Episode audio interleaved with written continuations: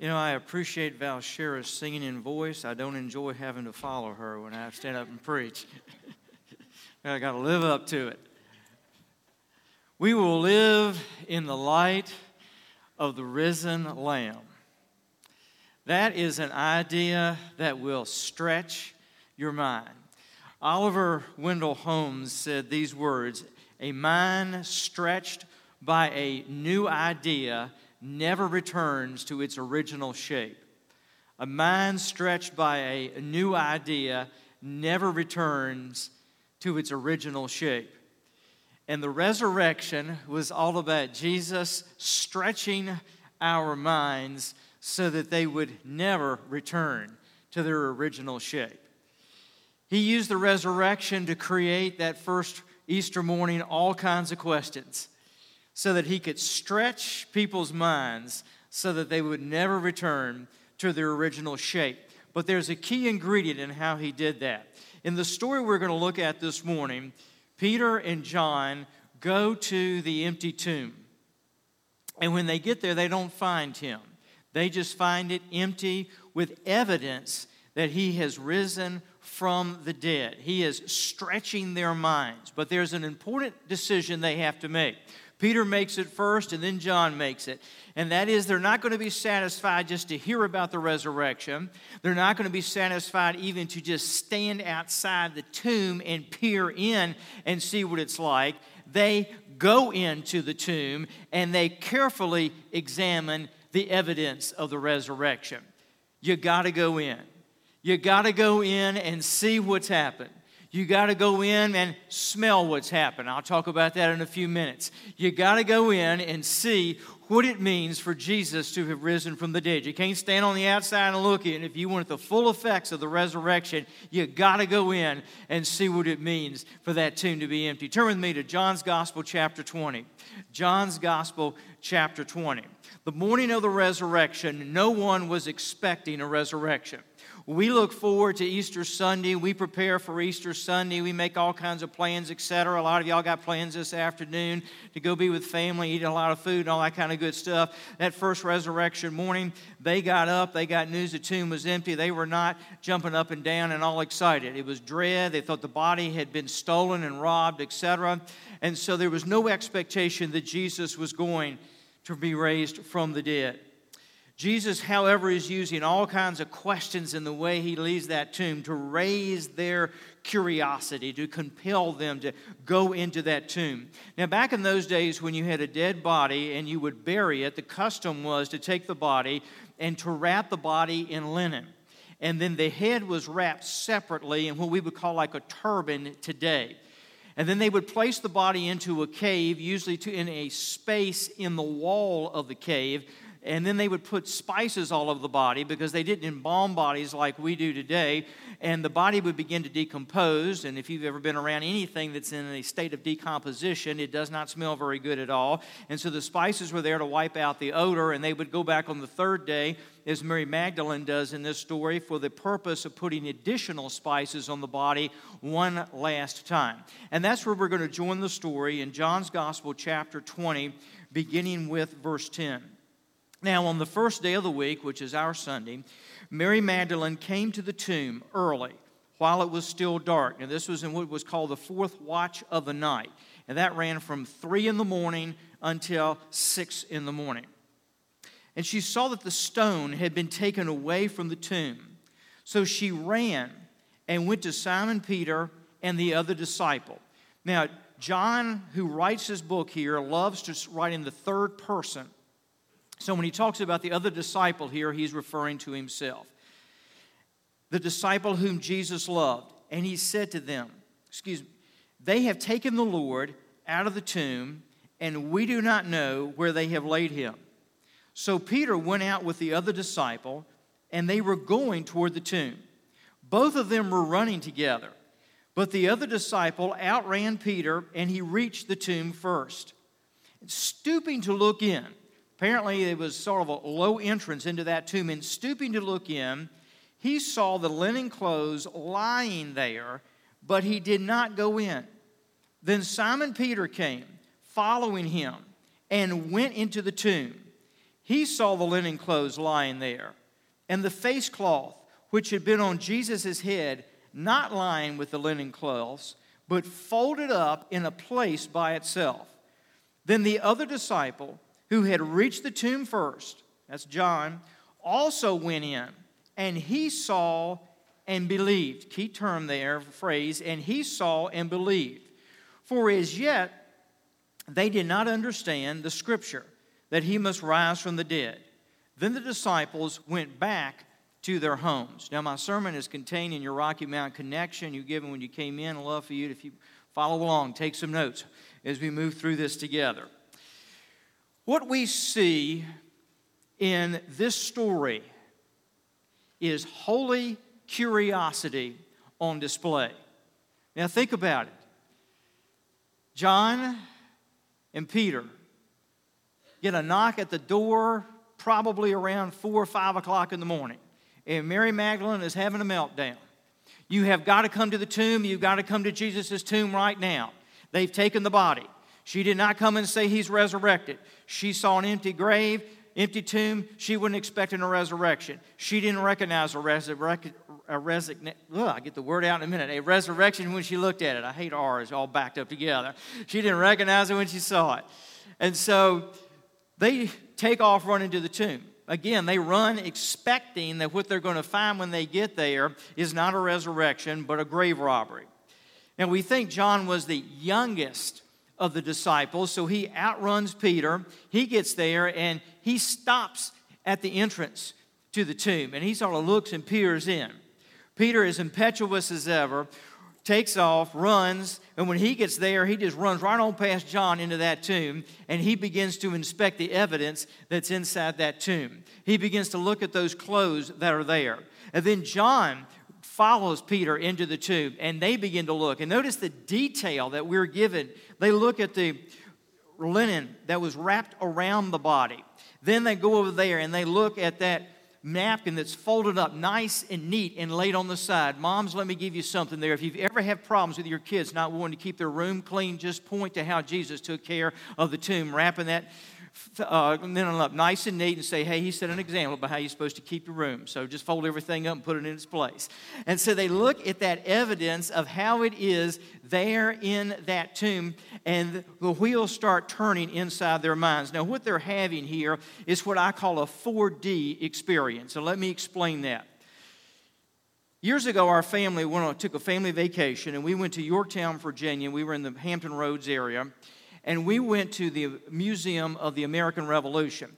Now, when I was growing up, museums were the type of places, they were very quiet and they were sort of boring because you would go in there and you would stand and you would go up and down and you would look at artifacts, things that had been, you know, dug up and whatever, and they were there and they had the plate glass and you would look over them and they had alarm systems so that if you got too close or you touched something an alarm system would go off etc i can vouch for that. My son got too close one day to one of those deals and an alarm system went off and we just sort of backed around and pretended like we didn't know what was going on and what had happened and all that kind of stuff. Yeah as a parent you get good at that after a while. And anyway so we uh, we were going through there, but the Museum of the American Revolution is a relatively new museum. It's only been there probably about five or six years, and museums now are being redone. The idea now is to have an experience with what you're looking at, not just to look at it, but to step into it. So we went into what's called the 4D theater. And we go in this theater, and I thought, what do they mean by being 4D? I've heard of 3D, but what do they mean by being 4D? Well, we sat back and they begin to tell the story of the Battle of Yorktown, and they begin with Valley Forge uh, that led eventually up to Yorktown and they begin to draw you into it so you feel like you're a part of it. When you go to Valley Forge, uh, they literally turn the air conditioning down in the room so you begin to freeze along with the soldiers that you're seeing on the screen. When they begin to introduce the Battle of Yorktown and the French fleet comes in to surround and attacks the British Navy and begins to, to bombard the British forces there, you're sitting there and they begin to blow air, cold air, through the room so that you feel like you're literally out on the Atlantic Ocean. You can hear the waves in the background. Then they begin to fire the cannons, and as the cannons are firing, the, the floor under you begins to shake. And then they begin to spray water at you so that you've got to feel that you've got an ocean wave hitting you in the face. That's that 4D effect. You're watching it, you're feeling it, you're tasting it the whole bit.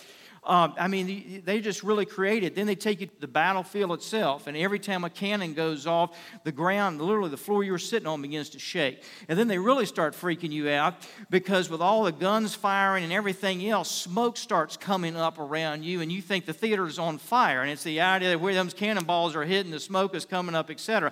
But the idea is 4D. You are not watching this, you are a part of this. In fact, after a while, in the battle scene, you will start checking yourself for blood to make sure that your bullet, because when the, you know they fire stuff, you can even feel you know the air going beside you, etc. See, and they got the surround sound going on, and you just feel like you were pulled right into what's going on. We see what these guys are doing this morning at the resurrection of Jesus is they are not satisfied to hear from Mary Magdalene about what's happened in that tomb. They are not satisfied to go and to stand on the outside and look into the tomb. They have got to go into the tomb. They've got to inspect it for themselves. They got to see the evidence. Now, I want you to imagine this John goes in there, and while he's in there, looking around, looking at the linen cloths, all in place, he recognizes this is not a grave robbery. Why in the world are robbers going to take a body smoothly out of the linen? You just pick the body up and head out the door as fast as you can.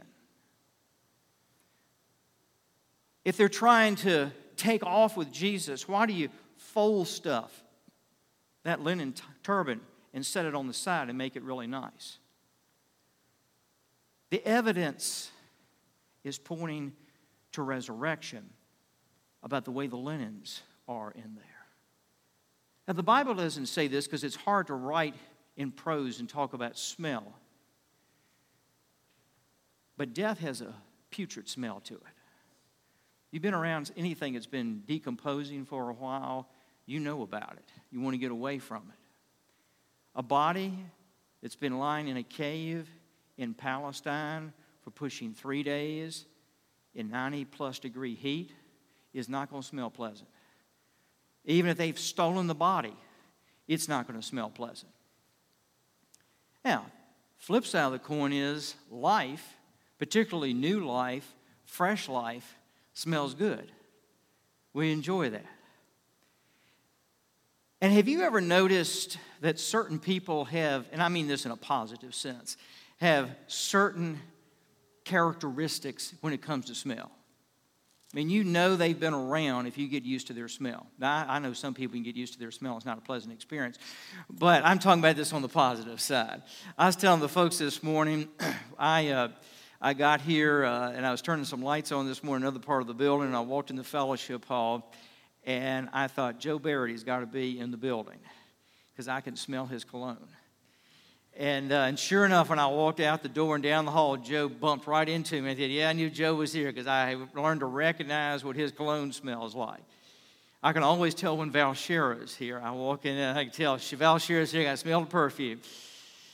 Well, when John walked in to that tomb that morning, he didn't smell death, he smelled life. He smelled the life of the Lord Jesus Christ. He'd been around Jesus for three and a half years. And what do you smell on that tomb that they told him he's not dead? He is alive. He was having a 4D experience. And what was Jesus trying to teach him? He was trying to teach him you got to go in, you got to experience it, and you got to learn to live out of your imagination and the miraculous, not just your memories. John had had three and a half years of memories with Jesus, but this morning he had to live out of some imagination that there was the possibility that a resurrection had taken place, that there was the possibility that there was a miracle that had happened. And what the Lord wants us to do, and I believe one of the things he's trying to teach us in this, is to learn to realize that we can live out of imagination and the miraculous with Jesus because he's risen from the dead. That we can go into life expecting Him to show up and to show off with what he accomplishes and what he does because he is alive. That when we go on mission trips and out on mission fields, when we go into relationships and when we live daily in the world that all of us have got to live in on our jobs and our neighborhoods and our families, that we can expect more than what the devil is up to. We can expect more than what human beings are up to. That we can live in an expectation of what the Lord Jesus is up to and what he's going to do. And we can can live in that hope, looking and anticipating what Jesus is going to do and what he's going to accomplish and what he is accomplishing. Now, when John walked in there that morning, John saw the tomb was empty. He saw how the grave clothes were laid, all speaking of resurrection. And that's where he found his hope. That's where he found his hope. You see, John got up that morning looking inside himself, and he didn't find much hope inside himself. He didn't find any hope inside himself. He didn't find any hope with Mary Magdalene. She's freaking out because she thought the body had been stolen. But as he stood there looking at the evidence, the evidence that Jesus had left behind, he started discovering that the tomb wasn't really empty. The tomb was filled with evidence it was filled with hope. It was filled with the power of God. We live in a world today that tells us if you want to have hope, look inside yourself. If you want to have joy, look inside yourself. Just look inside yourself, and if you can just pull it up from inside yourself, you'll have what it takes. It's no wonder we live in a culture of such anger and hopelessness and discouragement and depression because we all look inside ourselves. And what the Lord was trying to teach John that morning was don't look inside yourself, look inside of me. Look inside of what I'm up to. Look inside of what I have accomplished. And if you and I will, instead of looking inside of us for hope and for joy and for peace and a way forward, we'll look inside of Jesus and his activity. That's where the hope comes from to move on. It's that curiosity that he's breathing into us, that holy curiosity that says, I gotta go in and I gotta look for hope in Jesus. And he wants to grow that curiosity in you to find his hope that he's got for you. You gotta go in. Now, notice what happens. Verse 8 it says, John saw and he believed. But then notice the next verse. It does not say that John saw and believed, and then he ran through the streets of Jerusalem telling everybody Jesus rose from the dead. It doesn't say that he spent the rest of the day throwing a big party with the disciples to celebrate the resurrection. Doesn't even say that John went out of there trying to madly find where Jesus had gone. It says he saw, he believed, but then it says he they didn't understand the scriptures yet and then verse 10 really sort of throws a curveball into it. It says that he went home. That's not how you celebrate a, celebrate a resurrection. You go home. I don't even say he threw a party when he went home. Does he just went home? You read that, it's like you're way up here, and then all of a sudden you're boom, way down here. Like, John, what is your problem? Why are you going home? You ought to be running around Jerusalem yelling about the resurrection, etc. Let me tell you why I think it says they didn't understand the scriptures yet, and then they went home. Imagine faith. I want to illustrate faith this way. If I can get this thing to light right, I'm going to try to light this candle. And if it doesn't light, then I'll use the old fashioned type. There we go. I want you to look at that flame.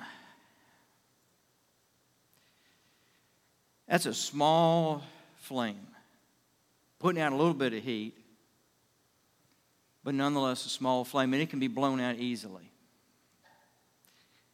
It is not a campfire type flame. It is certainly not a bonfire. Campfire takes more water to put out, put out in a bonfire, I mean, you got about to have a hose in the whole nine yards to get it out. Just a small flame there.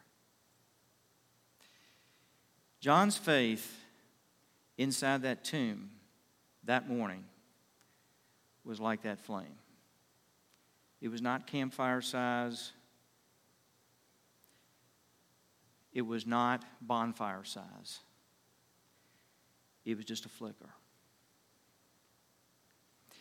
It's interesting to me that Jesus that morning was not at the tomb when John and Peter got there to explain it all, tell them how the resurrection happened. Jesus could have been there at the front of the gate. Hey, come on in. Let me explain what's happened. So good to see you. He wasn't sitting inside the tomb. Hey, this is how I got out from underneath those linen cloths. That's why they're lying here. This happened about 4 o'clock in the morning. Let me tell you, Jesus wasn't even there. He had to start believing without Jesus physically being there. Why? I'm not so sure the reason for that is this John had to start at the same place you and I have to start. Wouldn't it have been nice this morning if we could all gotten up and turned on our iPhones or our devices or our TVs and Jesus in person, in the physical body, would have been in Jerusalem giving a news conference on the resurrection? That would have put the Super Bowl to shame with the ratings they would have gotten.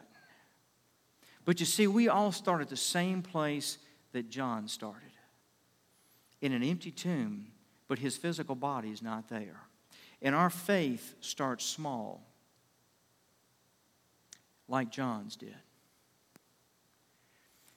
People struggle with faith and come to faith and walk in faith in different degrees and in different ways.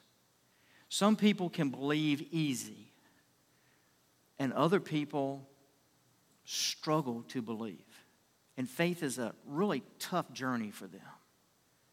And God understands that, and the Lord is patient with that.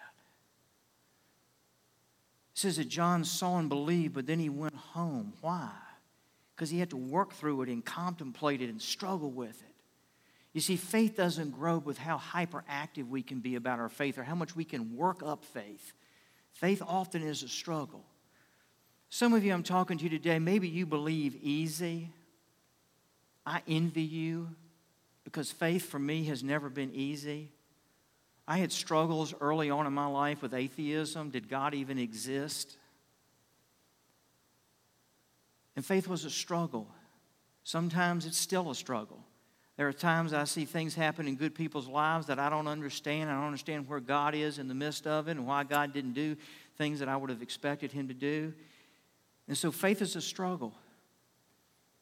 Sometimes we feel like our faith is like this, and all it takes is just blowing on it one or twice, two, by some experiences in life, and boom, the faith is gone.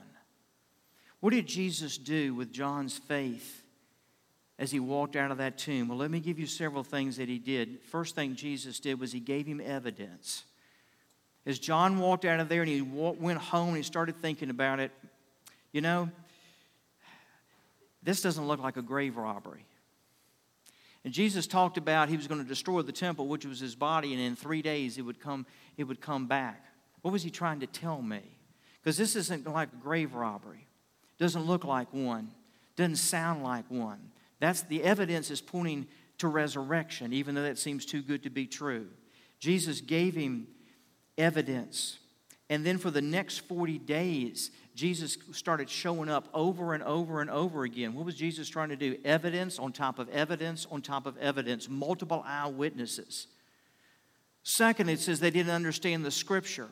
But later that day, Jesus takes two of his disciples and he goes down the road to Emmaus and he spends hours explaining the scriptures about his life and his resurrection. So he will use the scriptures to mesh in with the evidence, which is the way he always works. Third, there were multiple experiences. As I said a minute ago, Jesus appears to them multiple times over 40 days. He knows that one time or two times isn't enough. They need multiple experiences with Him. And He wants us to have experience after experience after experience with Him. And then finally, Jesus looks at them and he says, towards the end of those 40 days, I want you to go to Jerusalem. I want you to pray there until I pour my power out on you. And in Acts chapter 1 and 2, he pours his power out. Now, let me tell you what Jesus is doing.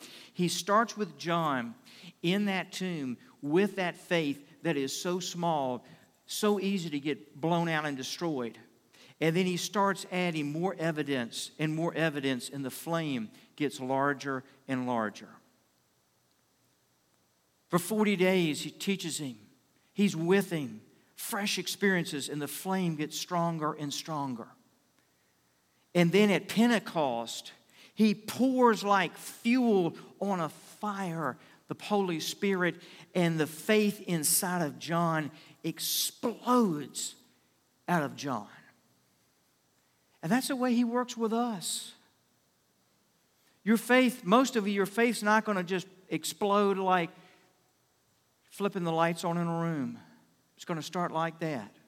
It's going to struggle. Days ago, you will think it's going to be blown out. But stay in the Word of God.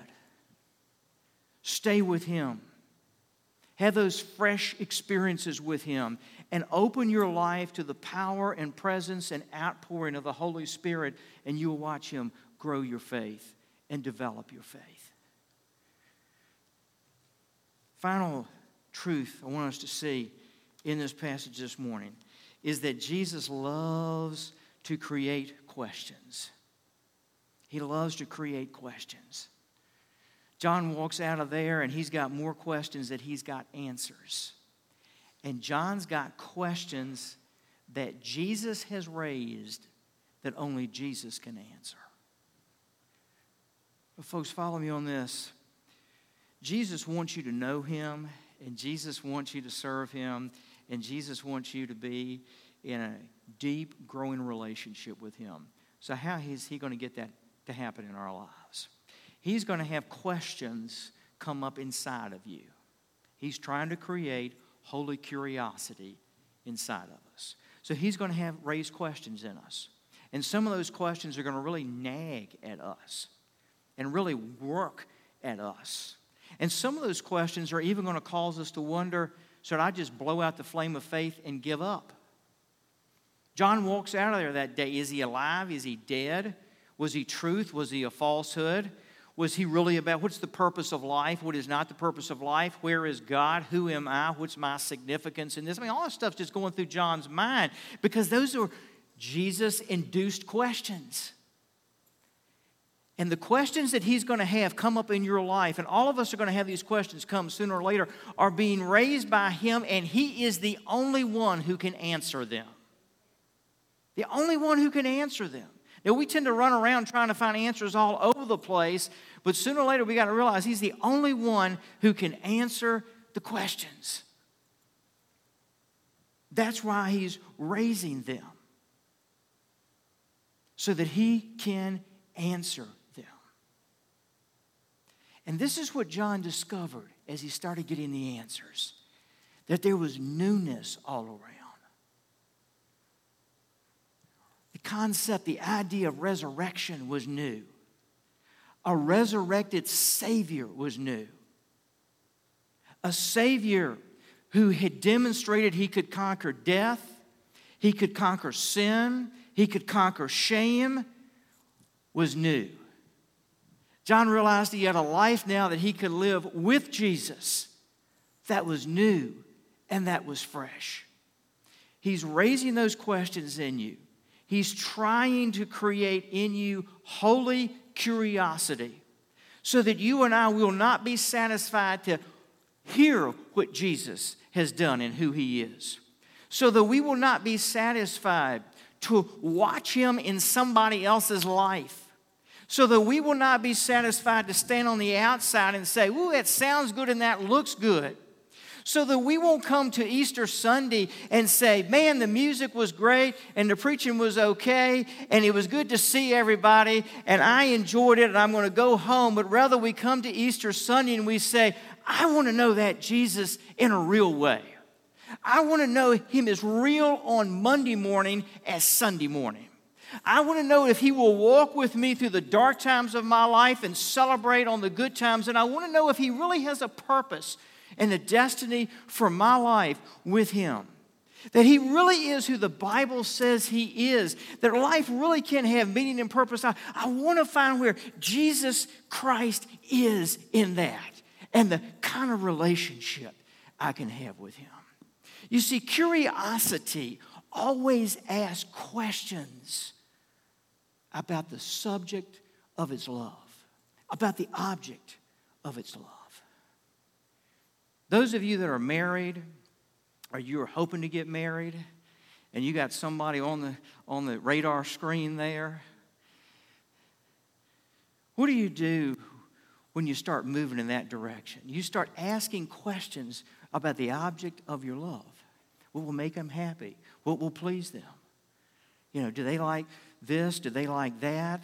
What kind of experiences do they enjoy, et cetera, et cetera? We start asking all kinds of questions. When you become a parent, what do you do? You begin to study your child because you've got curiosity about this new life that's in your life and, and, and what makes them happy and how can you get into their mind and, you know, et cetera, et cetera, et cetera. Curiosity always marries itself in love to find out about the object of its love. And you see, when we get curious about Jesus, when that holy curiosity starts inside of us, he becomes the object of our love. And we keep asking the questions and we keep probing. Let's pray. Lord, thank you for this day. Thank you for this day that we celebrate your resurrection. Lord, thank you for the Lord Jesus Christ.